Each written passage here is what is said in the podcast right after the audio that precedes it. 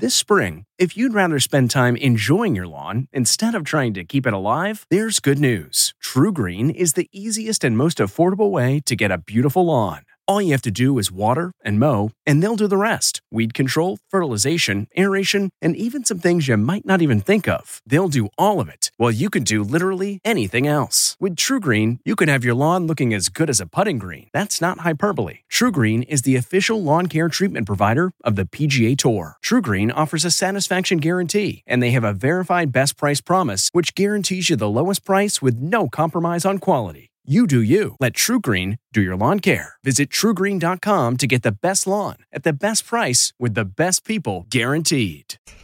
There is a lot of confusion, and one of the reasons is that the official numbers come from the FBI. But they're not released until over a year after the crime is committed. It takes the FBI about a year to really suss through the information and figure out what is actually a hate crime, what were false reports, what charges were dismissed. And the reason it takes them that long to suss through that information is because it's very difficult to charge something as a hate crime because you have to prove intent. Further complicating matters is the fact that all of the information that they have and they're sorting through, Elaine, it's actually voluntary. States don't have to provide this, and many of them don't. And mm. even the states that do report, the definition of a hate crime is different from state to state. So across the board, everyone agreed they need to make it mandatory to report these kinds of crimes and have some sort of uniform standard. Paul Viollis is a CBS News security consultant, an accomplished author, and a renowned global security and law enforcement expert. With over 35 years of experience, he's dedicated his life to finding solutions for the problems that keep you up at night.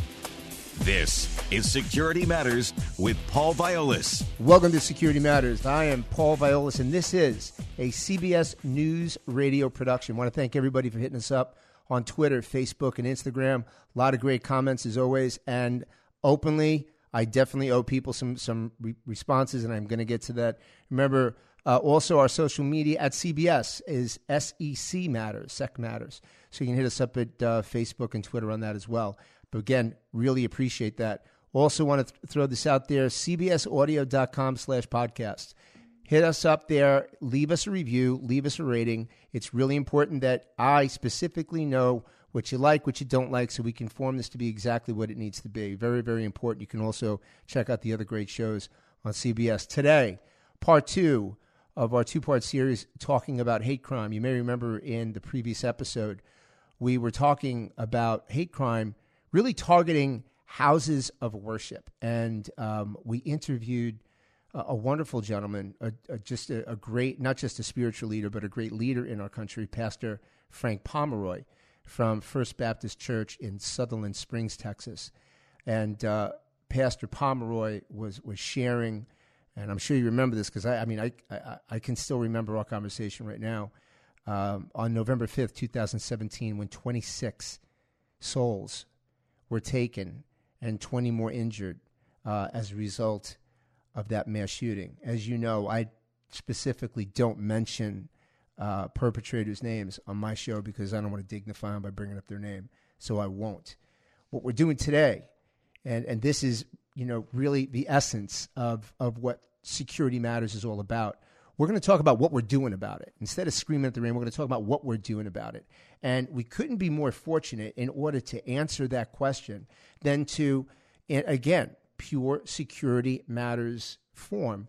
We go to the premier law enforcement agency in the United States and the world. We're talking about the Federal Bureau of Investigation. No question, the leader in law enforcement. And who better to go to than Supervisory Special Agent Chris Donahue? Supervisory Special Agent Donahue um, has the Civil Rights Squad and is the Civil Rights Program co- Coordinator for the FBI, and he's located in the New York field office. So, with that, Chris, thanks so much for taking the time to join us today. Paul, thank you very much. Appreciate it. A pleasure to have you, Chris. We're going to jump right into this. I mean, I always, and so you know, Chris, I mean, coming from, we both come from the same cloth, I like to benchmark things a little bit empirically. So, when we look at the FBI's you know stats on on this from 2017, 7,175 hate crimes, 8,493 victims, a 17% increase from 16 to 17. Um, it's it's certainly an issue here. But before we can go down that road, I think it's it's imperative for all of our listeners, Chris, that we benchmark this. So to benchmark the subject, what actually constitutes a hate crime? So, Paul, a hate crime is a traditional offense like a murder, arson, or vandalism with the element of bias. So we say it's defined as a criminal offense against a person or property motivated in whole or in part by an offender's bias against a race, religion, ethnicity, national origin, disability, gender, gender identity, or sexual orientation. Uh, hate crime investigations are the number one priority in the FBI's civil rights program uh, because they have such a far-reaching effect, not just on the victim of the hate crime, but the community that that victim is part of. Uh, I think it's also important to note that non-threatening hate conduct is protected by the First Amendment, uh, which would allow for a law enforcement response. So organizing uh, a hate rally, uh, circulating offensive materials, uh, posting mm-hmm. views online are protected by the First Amendment, and uh, they've really this presents a challenge to law enforcement in investigating hate crimes because well, yeah, um, it would have to. I mean, how could it not, right? I mean, our listeners need to understand that. I mean, and that's a great point, Chris, that you bring that up because how could that not create a, a sense where you're almost walking on eggshells sometimes because the public sees something and they, they see it all over the TV, right? And and they're thinking, well, why isn't the FBI doing something? Well, the FBI isn't doing something in that particular case because maybe it is what you just said, protected by the Second Amendment. I think that's an excellent point. First Amendment. First Amendment. Yeah, the First Amendment uh, guides us guides us all. Uh, what we try to do is try to see if there's actually a true threat. A true threat is not protected by the First Amendment, and the Supreme Court defines a true threat as a serious communication of an intent to commit a act of unlawful violence against an individual or a group. And what the challenge is, like we talked about, is a lot of people now are getting very sophisticated. They know where the line is, so they come up to that line very, very closely, and they don't cross it, and that makes it very, very difficult uh, to investigate these types of crimes. Chris, just to kind of piggyback on that one part, when you say serious communication, when you're saying communications, does that is that just uttering verbally? Is that uh, an email? Is that social media? What does that communication actually entail? Just so uh, our, our listeners understand that. It could be any communication. It could be a phone call. It could be an email. It could be a Twitter post. Uh, it could be anything where you're trying to let that person know that there there is a serious threat against uh, their person, whether their life or their property, uh, that there's going to be actually be uh, a crime committed. Now, the FBI has a long, rich history in creating valid and reliable methodologies in order to investigate crime. This clearly no exception. Um, is there a particular type of person that commits such a crime? And if so, how does the FBI, specifically the FBI's Behavioral Analysis Unit, categorize them? So there really isn't one uh, profile. Uh, the latest stats, and I think you alluded to it in the beginning, uh, show that a little over half of the perpetrators uh, of hate crimes are whites, which means that a little less than half are committed by uh, other races or an unknown uh, assailant. So in a city like New York, where uh, different groups are bumping into, into each other all the time, uh, that's a different type of dynamic than maybe another part of the country where maybe it's simply uh, a white supremacist problem uh, in a certain area. Right. Now, we see the FBI response to everything, and you've seen it right from Charlottesville to Pittsburgh to, to San Diego. I mean, it happens, it, it happens all over the place. Um, for, for our listeners to kind of understand, because people always really want to try to put their arms around, so who's doing this? And I think that's a great point. I mean, so if the answer, if I'm getting that correctly, I mean, it's it's not that there's one picture out there of an individual to say, uh, you know, someone who commits a hate crime looks like X. Is that correct? I, I think that's correct. You know, hate crimes run the gamut from uh, teenagers in a park throwing a swastika because they think it's for kicks, so they're going to get their name. Uh, uh, or they're going to get the incident relayed on social media to, unfortunately, uh, the incidents of mass murder or attempted mass murder in uh, Poway or the Tree of Life uh, Synagogue in Pittsburgh last year. Uh, they run every, uh, as you said, any crime. So it could be something simple as two people on a subway getting into a beef and they're from different races and maybe that was the motivator uh, driving the beef. Uh, to any number of things. So it was, unfortunately, there's no one profile or no one person that we can zero in and say, yeah, this is the model of a hate crime uh, perpetrator. Excellent, and, and that really is important for everybody to understand, so that you know it's not like you're looking for someone that appears to be X, because an answer then there really isn't that. Which leads me to my next point: if it's not what someone looks like, then are there red flags that perpetrators display both physically and electronically that should send up that antenna for for people to say, wait a second, you know, this could actually be something we need to report?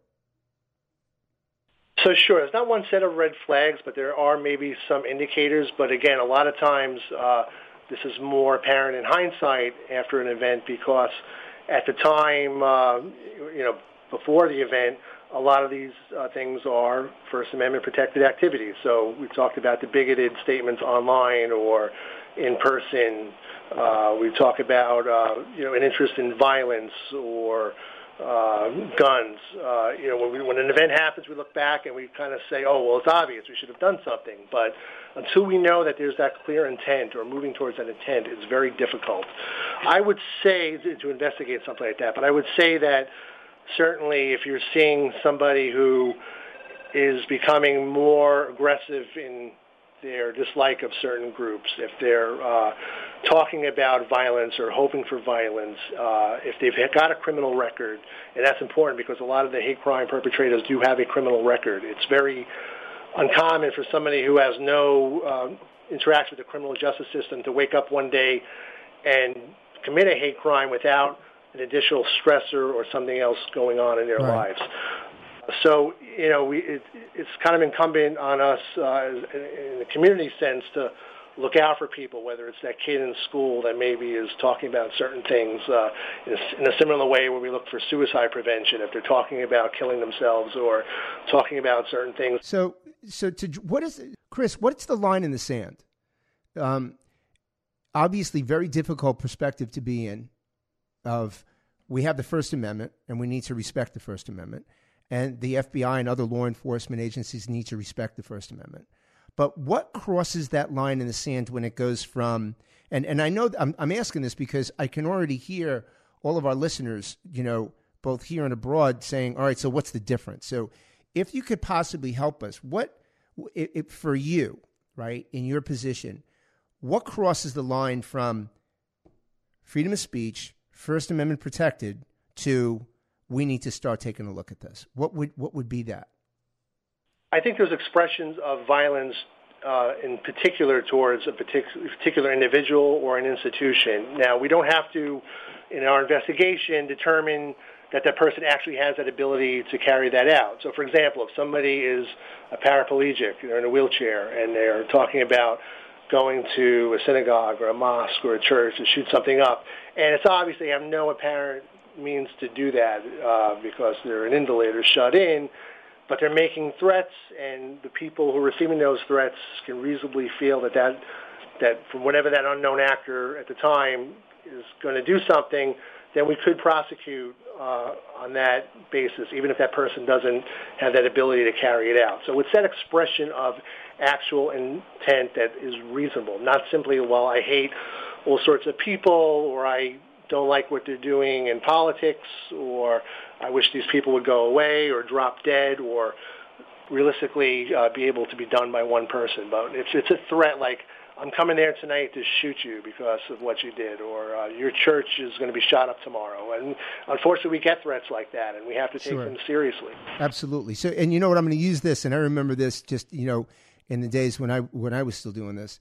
There's a gross disparity, and I'd love for you to weigh in on this. Just in, then I'll come to the next question in a second. But there's a gross disparity between someone saying, you know, all whites, all blacks, all yellow, all whatever, all categorize are going to die. Right? All Jews will die. All Christians yeah. will die. Well, for the record, that's not a crime, correct?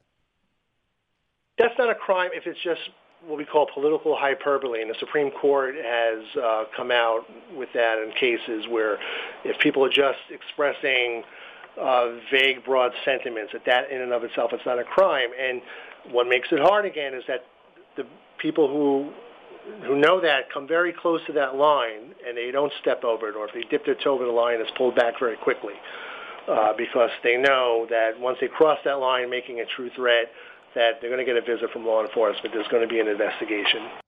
So it's that actionable statement. Is that is, is that a, is that the best way to categorize that?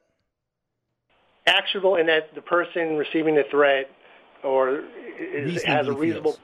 Got it. Yeah, and I said if, if we find out that it was an invalid uh, typing on a computer um, 2,000 miles away and has no reasonable means to get there, that still doesn't mitigate the fact that that person made a true threat and could be prosecuted for that. Excellent point. How about let's let's now let's go a little bit deeper. Now, I a lot of people don't really understand um, the amount of interagency collaboration that goes on in law enforcement, state and federal. I think sometimes, and the media is to blame for this. I think sometimes that we really don't show. We show sometimes just the opposite, but we don't show how much that actually goes on. Uh, if you don't mind, Chris, can you explain the intra and interagency collaboration that's deployed to investigate a hate crime?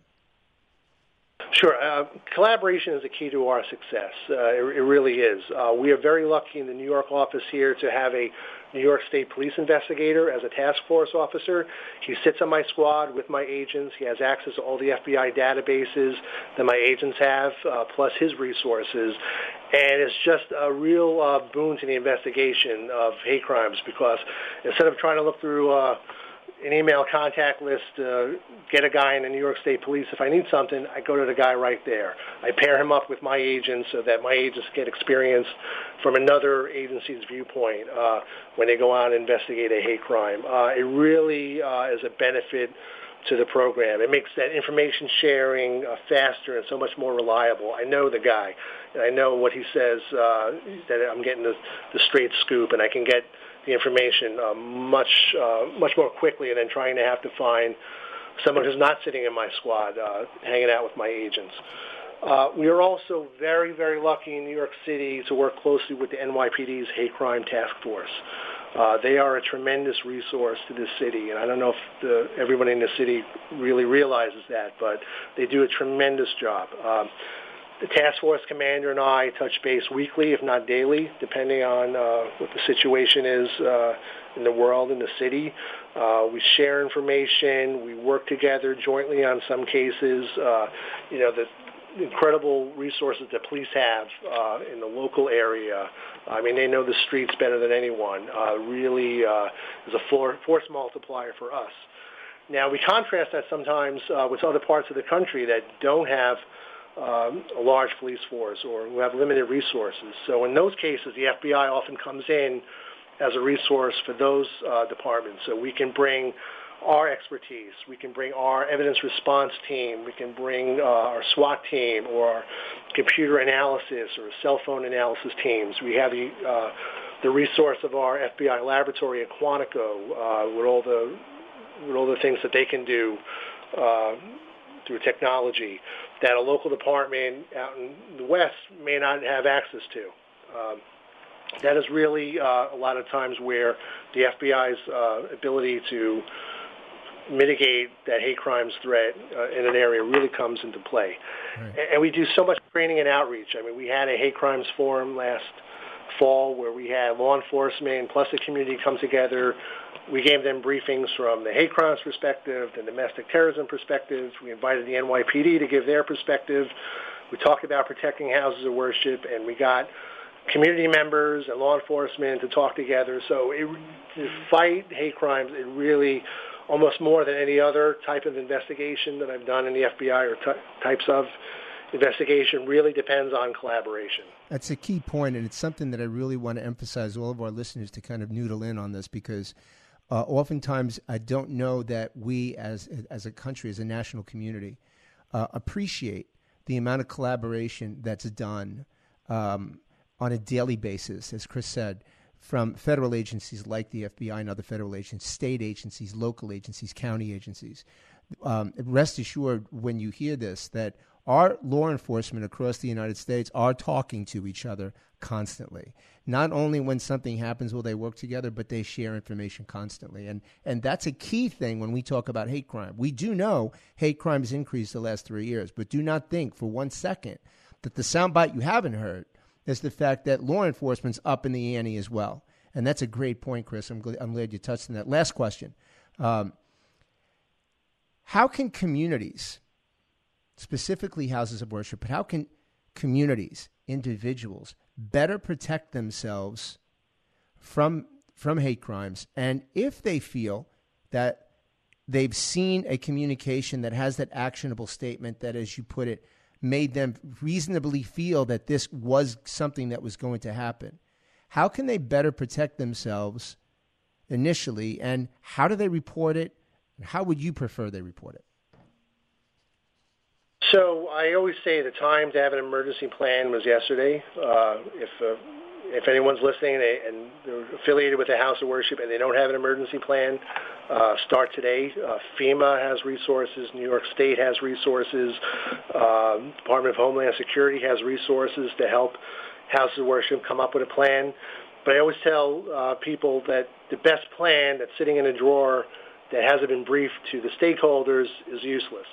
Uh, people like uh, the greeters and the ushers at a house of worship, where who are at the front door, where most of the incidents, uh, the shootings at house of worship happen. Uh, these guys don't come in the side door. They're not ninjas coming through the skylights like in the movies. They go right through the front door, or and they loiter sometimes in the beginning, uh, maybe hesitant, trying to get up the courage to take the action. So if you're an usher and you're a greeter, what do you know about somebody wearing clothes that don't really fit the season? Or are they nervous? Are they muttering? Maybe just talking to somebody that's going to put them off um, what they're going to do by uh, drawing them into a conversation. There are resources out there. And I always say that you have to have, for house of worship, you have to have liaison with your local police departments. And it can't only be during Ramadan, during the high holy days, or during Christmas or Easter. This has got to be an ongoing communication with your local precinct commander or whoever your local local police are. Uh, it can't be somebody you just see once a year or twice a year. You got to be on a first name basis with the commander. You got to know the community relations people. You got to know the local beat cop uh, who's coming by. Uh, that relationship is going to be important. Again, that collaboration. Uh, you don't want the first time you're interacting with law enforcement to be, God forbid, after something happens. You Makes want mm-hmm beforehand. You want to know the threats that are happening in your community. You want Makes to know is the threat sense. more graffiti based or is it violence based, or a combination of both. So um, you had mentioned FEMA, DHS. Um, they can uh, our listeners can go to those websites and look up um, crisis response plans or, or formats, et cetera. Is that something they could do? Houses of worship. They they all have uh, resources online Uh, certain grants available uh, through different municipalities, through different states uh, that can help people with things like surveillance cameras or fixing okay. access if they have to. Uh, there, there is some money out there. I would also suggest that, you know, I don't want people to play their own lawyer. The reason you know, we have Thank these God for that. Right. Yeah. I want to be transparent and have all the facts, but I don't want somebody getting a communication that's maybe iffy and say, ah, I don't think this is a true threat. If there's something that's bothering you, report it. You have that liaison. You know, I want you to understand that maybe they can't arrest the person immediately because of that communication, but a house of worship should be keeping a threat file of maybe hostile communications coming in to just sort of build a history in case, God forbid, that that threat does uh, carry over to something that's actionable. Uh, again, they may be dipping their toe in the water, pulling it back, but they may become more brazen, or again, a personal stressor in their life uh, comes to them and they decide, I'm going to resolve it by doing a hate crime. Makes all the sense in the world. So, just to reiterate here before we close, Chris, um, if in fact, right, we have listeners all over the United States and abroad, but specifically the United States, if we have uh, people listening right now that are in a small community maybe you know four or five police officers as part of their police force, and um, and all great great cops, but maybe not have the expertise to really weigh in on a hate crime.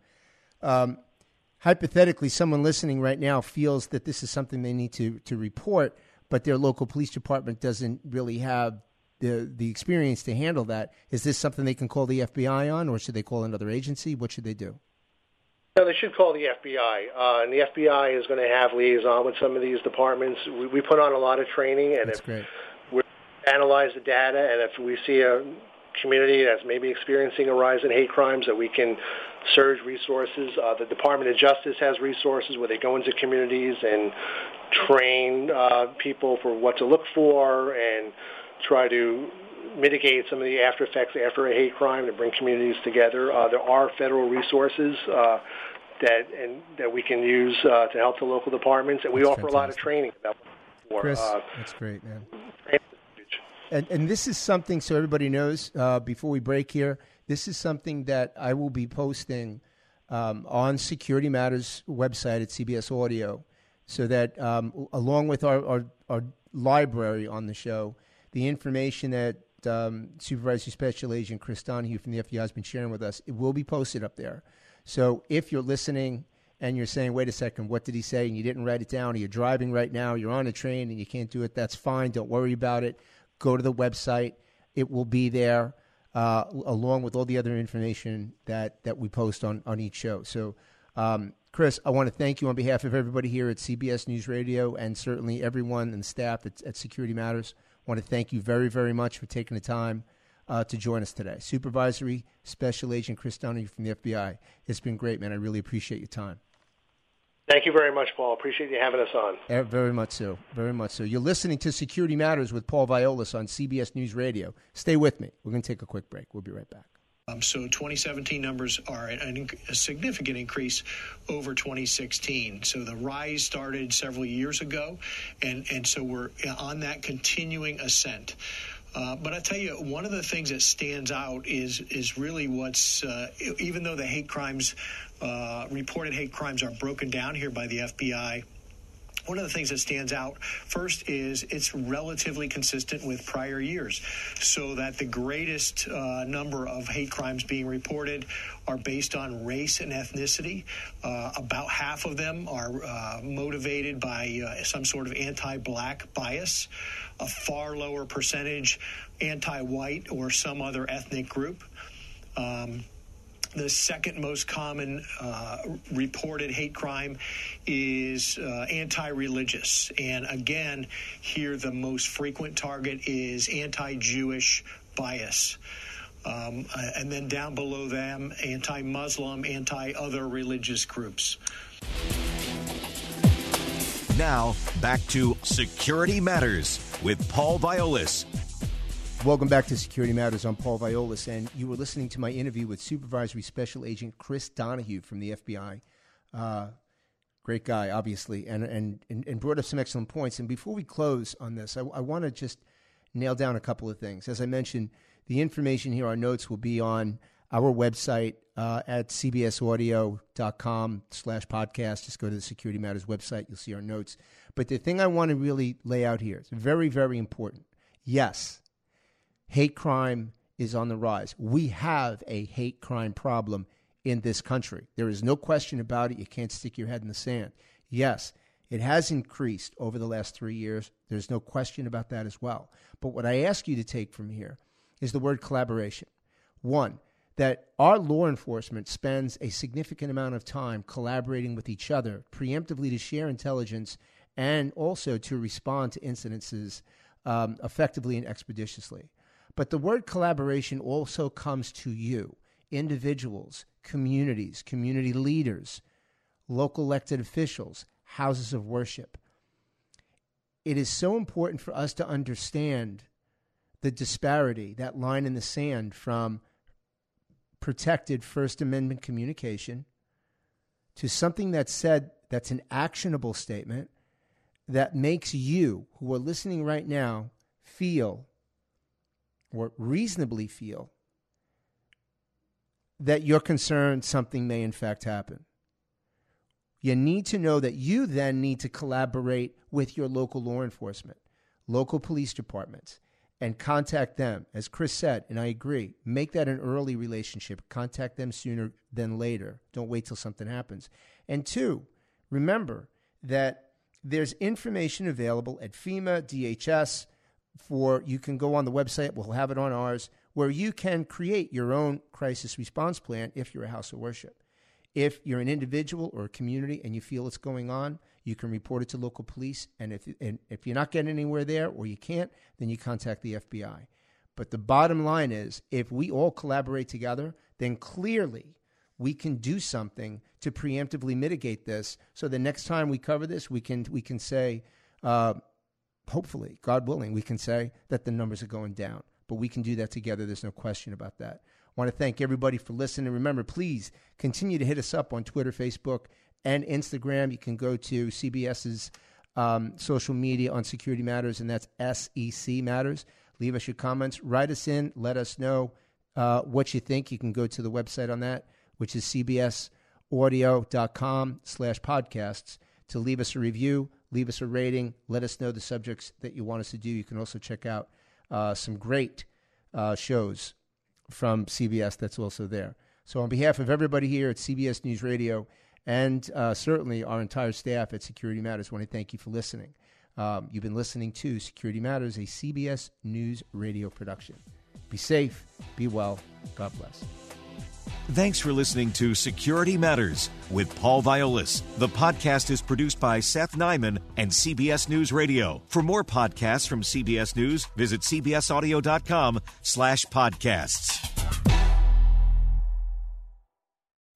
Hi, this is Jill Schlesinger, CBS News business analyst, certified financial planner, and host of the Money Watch podcast. This is the show where your money is not scary. It is a show that's all about you.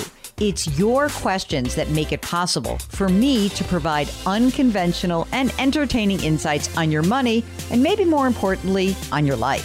Follow Money Watch wherever you get your podcasts. You can listen ad free on the Amazon Music or Wondery app.